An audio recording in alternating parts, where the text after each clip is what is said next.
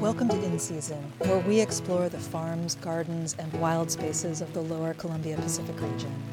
I'm Teresa Retzlaff, and today it's a moody, rainy Sunday afternoon in mid-June, mid-June-ish, and I'm sitting here in my propagation greenhouse on my farm, and I'm thinking about when things go wrong.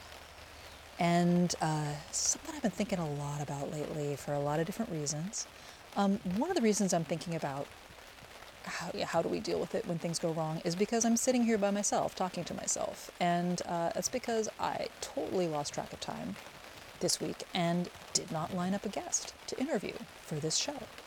And didn't really want to air a repeat, so I thought, okay, well, I guess you're going to be just talking to yourself, so here I am. Although I guess technically in this moment, if you're listening to this, I'm talking to you.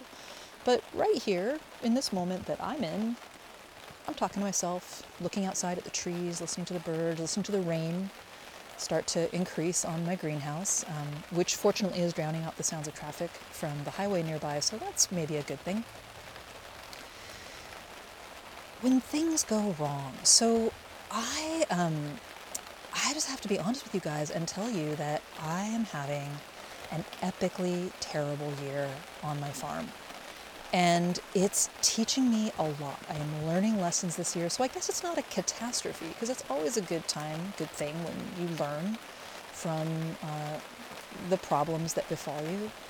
But a fundamental reason why it's such a terrible year for me is that we had a pretty unusual thing happened, which is that it seems like the potting soil that we bought this year, that we start all of our seeds in, start the plugs for plant starts that we plant out here on our farm for crops, that we use for all of our plant starts that we sell in our nursery, there seems to be something profoundly wrong with it. And my plants weren't growing. They were just stunted and looked ill, and they didn't actively die. They were just kind of zombie plants. But certainly weren't growing in the way that they should and that I needed them to. And it's created just a host of problems for us this year, pretty much ground our growing season to a halt in many ways. And a lot of people working on this with me to try and figure out what's wrong. What is wrong with the soil, to try and determine the cause of this. And I definitely want to give a shout out to wonderful folks at Oregon State University Extension Service and the National Resource Conservation Service, who are working with me on this to try and figure out what might be the cause of this, what it could be, what's the makeup of the soil that is making it behave so differently this year. So, my season is looking very different from how perhaps it has in the past. And it just has made me think a lot about, sometimes things don't go the way we expect them to. Sometimes, even though we think we're doing everything right, just terrible things happen and there's nothing we can do about it. So gardeners, I think, really learn this lesson over and over again. And it's part of the challenge of gardening. It's part of, I think, in some ways, the fun of it, the challenge of it, because you learn and you get better, and you understand how to troubleshoot. You understand how to diagnose when things go wrong. You start to anticipate things, and well, if I do this, this, and this, I'm probably going to avoid these problems that I was having before I understood that doing things that way maybe wasn't the best way to grow things in my garden. So what I want to talk about with you is, how do we start asking the right questions? How do we diagnose what might be wrong with our plants when things do go wrong, when things don't grow the way that you expected them to, when you are faced with, plants that are dying, or maybe they look sick, or you don't know what's wrong with them, or it seems like something's eating them, but you don't know what it is. How do you know what to ask? And there are certain very key questions, diagnostic questions that you want to ask, investigative questions that, if your garden was a crime scene, and say, you know, Agatha Christie's Hercule Poirot showed up in your garden and was going to help you figure out who murdered your plants. I think these are the kind of questions that he would probably ask you. And it might help you understand what happened. And, you know, it may not bring your plants back to life, but it might help you find closure and help you not make those mistakes again. So one of the first things that we look at in trying to understand what's gone wrong are what you might call cultural problems, cultural situations. And this would be the environment that the plants are growing in. And has anything changed in that environment? Have you done anything different? Has something, is there more sun, more water, less water? What might have happened in the environment of this plant that could be causing these problems? So not necessarily that it's a disease, it might not be that a pest is eating it, but there may just be something that's happening. And one of the classic ones, you may have encountered this, I know that I certainly have, is the whole overwatering, underwatering problem. And the challenge there is that the symptoms of overwatering can look an awful lot like the symptoms of underwatering, in that the plants get very limp and they kind of droop, and sometimes they can get a bit yellowy looking and sickly, and they just don't thrive. And now this could be because your plants are desperately thirsty and they're just dying because they're not getting enough water. Or it could be because you are watering them, and essentially you're drowning them. And the only way to know that is to determine how wet the soil is that they're growing in. Sometimes if you're growing plants, especially in a large container, you know, you might stick your finger down in the top couple of inches of soil and it feels dry and your plant's looking terrible. So you're thinking, oh, my plant is really dry, I've got to water it. You pour some more water on it. But what you've got to do is get down to where the roots of the plant are and see if it's wet down there. Because if it's wet down where the roots are, you probably don't need to water, and it might well be that the plant is overwatered and you need to way back off on your water. And that might help resolve the situation. A great thing, a technique that I've learned over the years, and I've taught this to a lot of different people, is to use weight as a guide for how to determine if your plant needs water or not. And that is just as simple as picking up the container and feeling how heavy it is.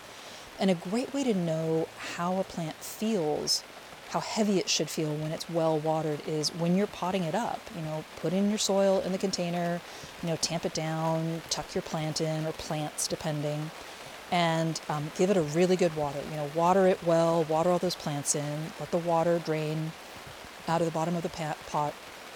Maybe let it sit for a minute or so, and then lift the pot up. You know, just lift it up and feel it, how heavy it is. Now, I understand sometimes you might have a really large container and it might be hard to lift it up. You may not have the physical strength, but sometimes you can just tip it a little bit up, tip it to one side, and just feel the weight of the pot. So just try and feel that physically in your body and remember that weight. So if you're wondering, does my plant need to get watered or not, just pick it up. And if it feels heavy, if it feels like comparable to what you remember it felt like when you first planted it and watered it in, it's probably okay. If it's really light and you can pick it up super easily and it feels way lighter than what you remember, it probably does need some water. And that's a kind of guideline right at the very beginning to help you know, am I watering too much? Am I not watering enough? Most plants like to be well watered, but they like to dry out in between waterings. So, you know, you can't really say with, you know, this plant or that plant, I need to water it once a week for 15 minutes. It depends on so many different things. How big is your container? Is it in the sun? Is it in a hot location? Is it in a cool location? Has it been raining? Has it been really sunny? Do you live in a windy spot? You know, there's so many different factors that might affect how quickly that pot dries out. So it isn't a formula. There's no checklist that you can follow.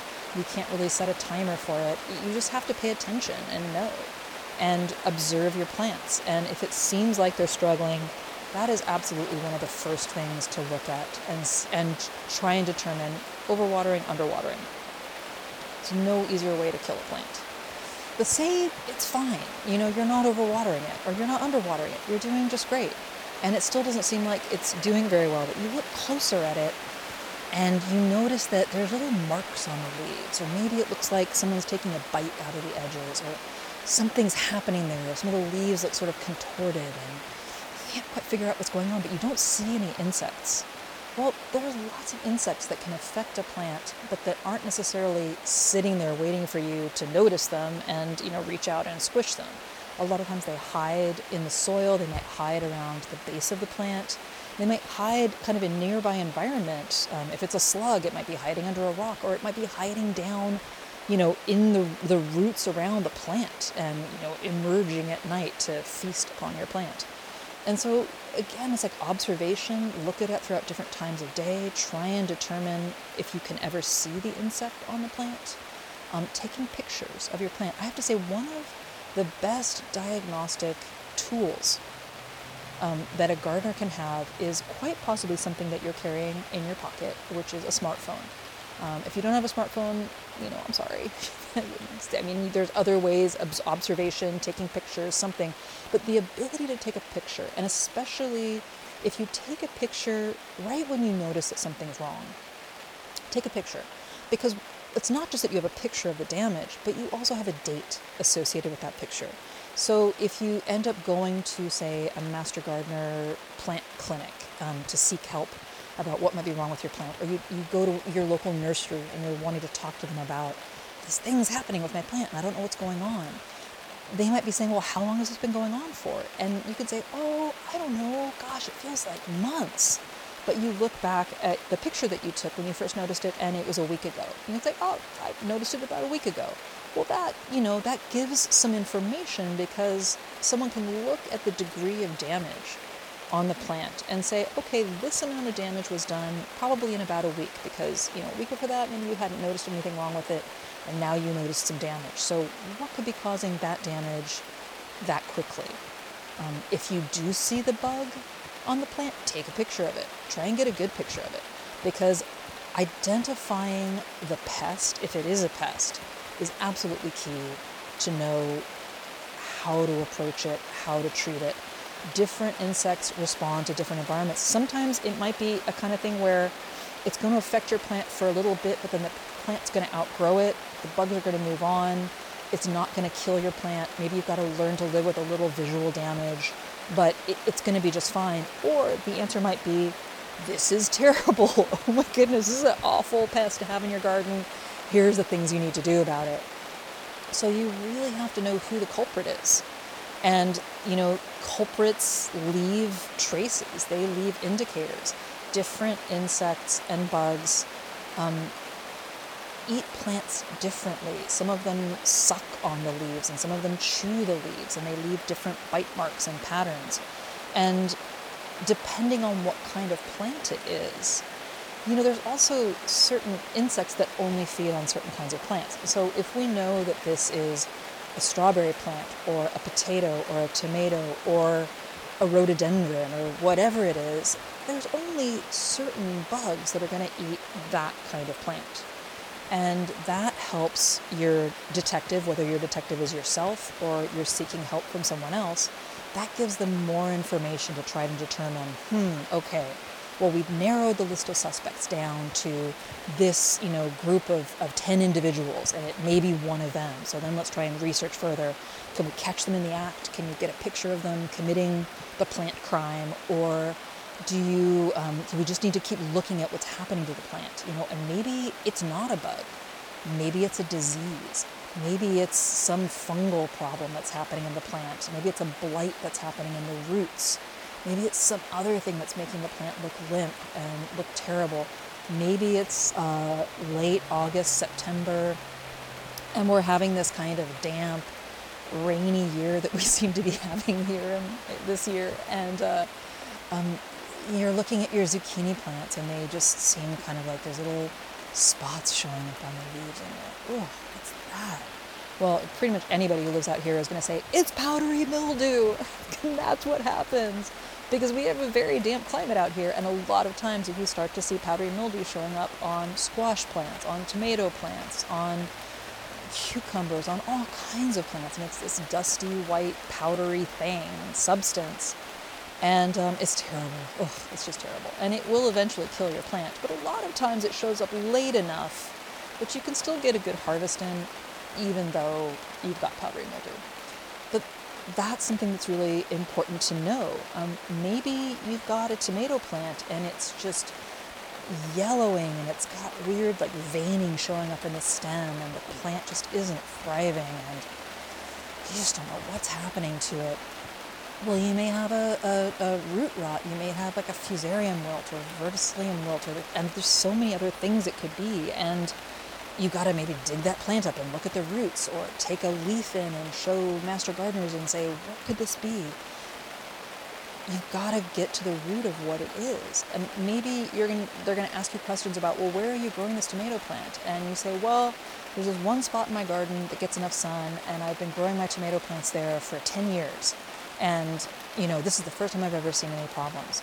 Well, one of the things that happens when you grow plants over and over and over again in the same place is that you can build up disease in the soil, you can build up pests in the neighborhood that love that plant.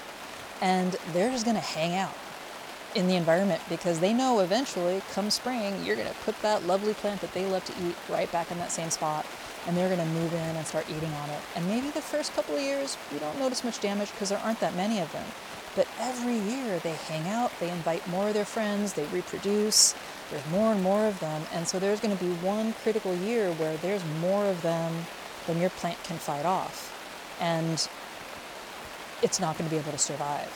So that could be, it's a cultural problem in a sense that you've been planting this one plant over and over and over again in the same place, in the same soil, but it's also a disease problem. You know, it's a fungal problem, it's a root rot, it's one of these things. And these again are questions to ask yourself. You know, what could it be? What could be causing my plant to act this way? A interesting thing to think about is, has anything changed in your garden that might be causing this problem? And, you know, suddenly maybe you have a plant and its leaves are kind of brown around the edges, or they're just looking kind of burned, and, you know, you're not sure what's going on. And, you know, you think it should be doing so much better because your neighbor cut down this tree, and all of a sudden your garden's getting so much more sunlight, and you would think all of your plants would be wildly happy because now all of a sudden they're in full sun. And they used to get a much more filtered sunlight. And that would be great, right? You know, if plants are suddenly getting a lot more sun than they used to.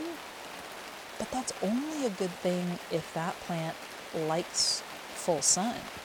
If you've got a plant that doesn't like full sun, and it liked that filtered light, and it liked being in a more semi-shade environment, and now all of a sudden it's getting 6 to 8 hours of hot, hot sun, then its leaves might start looking burned and crisp. And, you know, if it's something like a hydrangea, there's times on those really hot, sunny days we get late in summer where the leaves might just get completely burned, and the flowers get burned too. They just turn brown because they're cooked, essentially. They're sunburned. And that can look like a disease. It can look like something terrible. But essentially, you know, what's happened to that plant is, if you go off to the beach and, you know, lay in the sun for 8 hours and you don't put on any sunscreen, or you don't wear a shirt or a hat, and you come home and you're completely boiled red like a lobster. So that can be a change that happened, and you might have to think about, maybe you've got to move that plant to a shadier spot in your garden, or maybe you've got to plant another plant that's going to give it some shade. Water can be a change in your garden that can create problems that you don't think about. You know, maybe you have a spot in your garden that you've never had to water, and the plants have always thrived. And then one year you go and you finally get all your gutters fixed. You know, you get all new gutters on your house, and suddenly the plants in that area start to really struggle, and they look like they're just struggling. Well, what could be wrong?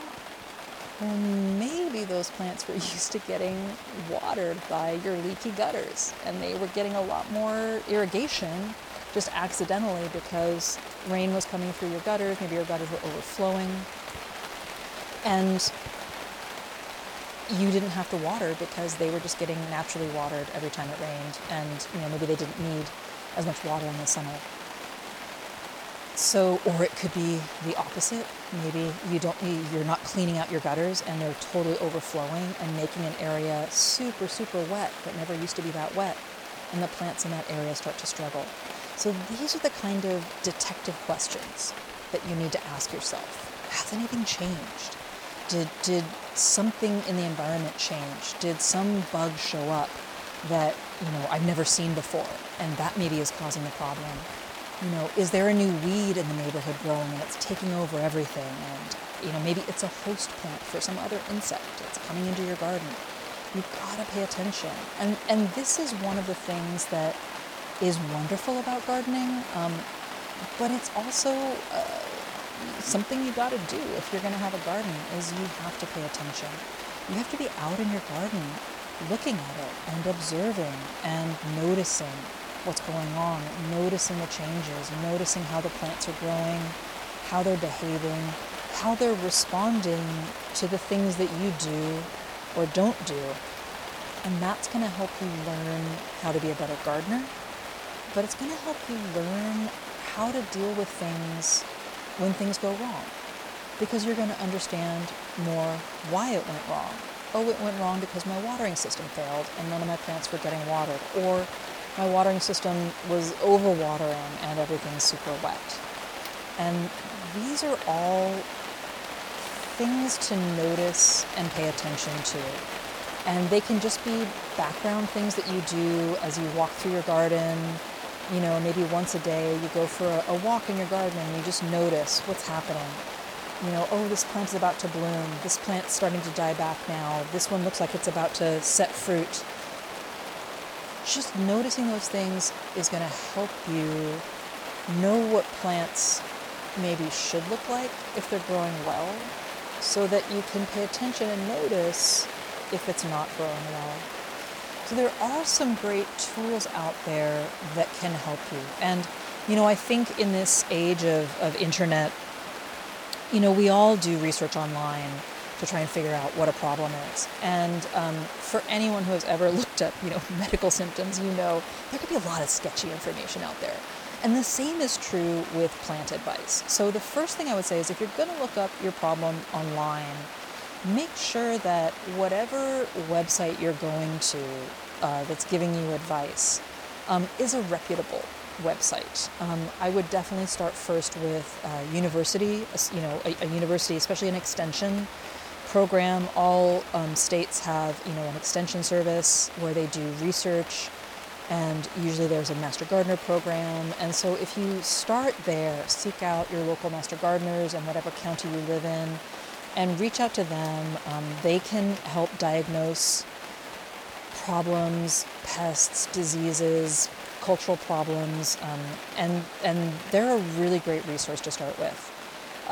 It's good to have some basic information, so if you can take good photographs, if you're going to a plant clinic maybe, or going to drop stuff off at your extension office, it's great if you could bring samples of the problem. So bring some diseased leaves in a Ziploc bag. If you can catch an insect, put it in a jar and bring that in. Whatever you can bring them is going to help them understand the reasons why this might be happening to your plant. That's going to be really, really helpful. So I would definitely start, either in person or on the phone with your master gardeners or your extension service, or online with, your extension service website, because a lot of times they have diagnostic information on their websites as well. Be wary if you're looking online and you're looking at a website. If a website's trying to sell you something, if they're trying to sell you a solution to your problem, I would be more wary of the information that they're giving you, because their main motivation is to sell you this, fertilizer or this herbicide or pesticide or this solution to whatever it is that's wrong with your plant. And that might not be what's wrong with your plant. If you don't know for sure what's wrong, their solution that they sell you that you may spend an awful lot of money on may not fix it. So, that maybe isn't the right place to go. I think it doesn't even have to necessarily be the extension service of the state that you live in. I've gotten some great information from other states, from other universities. Sometimes it's better if you're getting information from the region you live in, because there's certain just growing issues, you know, for us here in the Pacific Northwest that gardeners on the East Coast or in the South or in the Rocky Mountains just they aren't the problems that they deal with. So that might not be what that University Extension Service researches, or it may not be information that they have on their websites because it's not super informative. Another tool that I'm finding more and more very helpful and kind of in an interesting sort of immediate information getting way is a cool app that I've put on my smartphone, and it's called SEEK, S-E-E-K, SEEK, and it's from iNaturalist, which is associated with National Geographic, and I like them. They're a cool organization, and I trust them. And it's a very cool, iNaturalist is a really cool sort of citizen science website. It's lots of different people uploading photos and information about what they're observing in their gardens, on their properties, in their neighborhoods. You know, people take photos and upload them, and it's very cool as a program to document, you know, what's blooming, what insects are around, what frogs are there, what birds are showing up, and it's gathering a huge amount of information about, you know, the natural world, which is really cool in these, you know, somewhat scary times of climate change, to document some of these changes that are happening in our environment and to better understand some of the larger patterns. But what I really love about this program is that they have this aspect of it where, and you do have to be comfortable with it accessing the photos on your camera, because it does ask to do that. But you can take your smartphone camera and point it at an insect or a plant, and it will help you identify it. Sometimes it can't 100% with accuracy identify it. Usually it's really good with insects. But sometimes with plants, especially if it's immature or it hasn't reached its blooming phase yet, it can get you to the family of plants, but it can't necessarily tell you within that family which exact plant it is. But even just knowing the family of the plant, if you've got a weed that showed up on your property and you don't know what it is, you've never seen it before, you have no idea what this is, being able to use this tool to identify it, I mean, it's been interesting for me to see some plants. I'm like, I've never seen this on my farm before. And all of a sudden, I'm starting to see this weed everywhere. Well, what is it? And knowing what it is, number one, can help you know, is this a really bad thing? You know, is this really terrible, or is this just going to be annoying? Because that also can help you understand what to do about it. What are the steps you need to take to address it?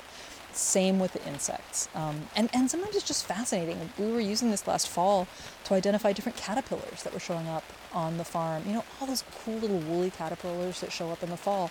And it was able to tell us, oh, this is the caterpillar for this kind of moth and this kind of moth. And it was, you know, it was just interesting to look at them and to know, oh, these are the things that live on my property. These are the things that live on my farm. And to learn more about them.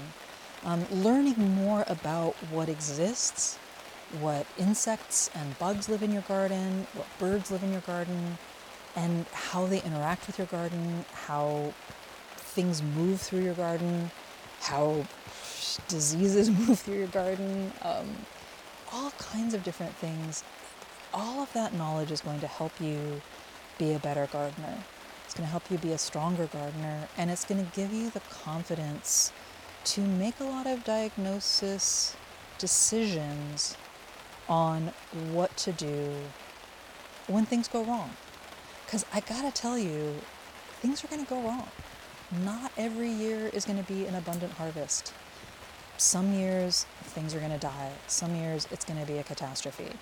And I'm learning that lesson this year, and it's not a fun lesson, but if you've got these tools, if you've got these skills, if you know what questions to ask, I can help you get through it and help find that optimism to just take a deep breath and look forward to next season. So Those are my thoughts for today. I hope things are growing well in your gardens. I hope you're having a great growing season. And I hope the rain is helping you not have to irrigate. And I look forward to talking to you next time.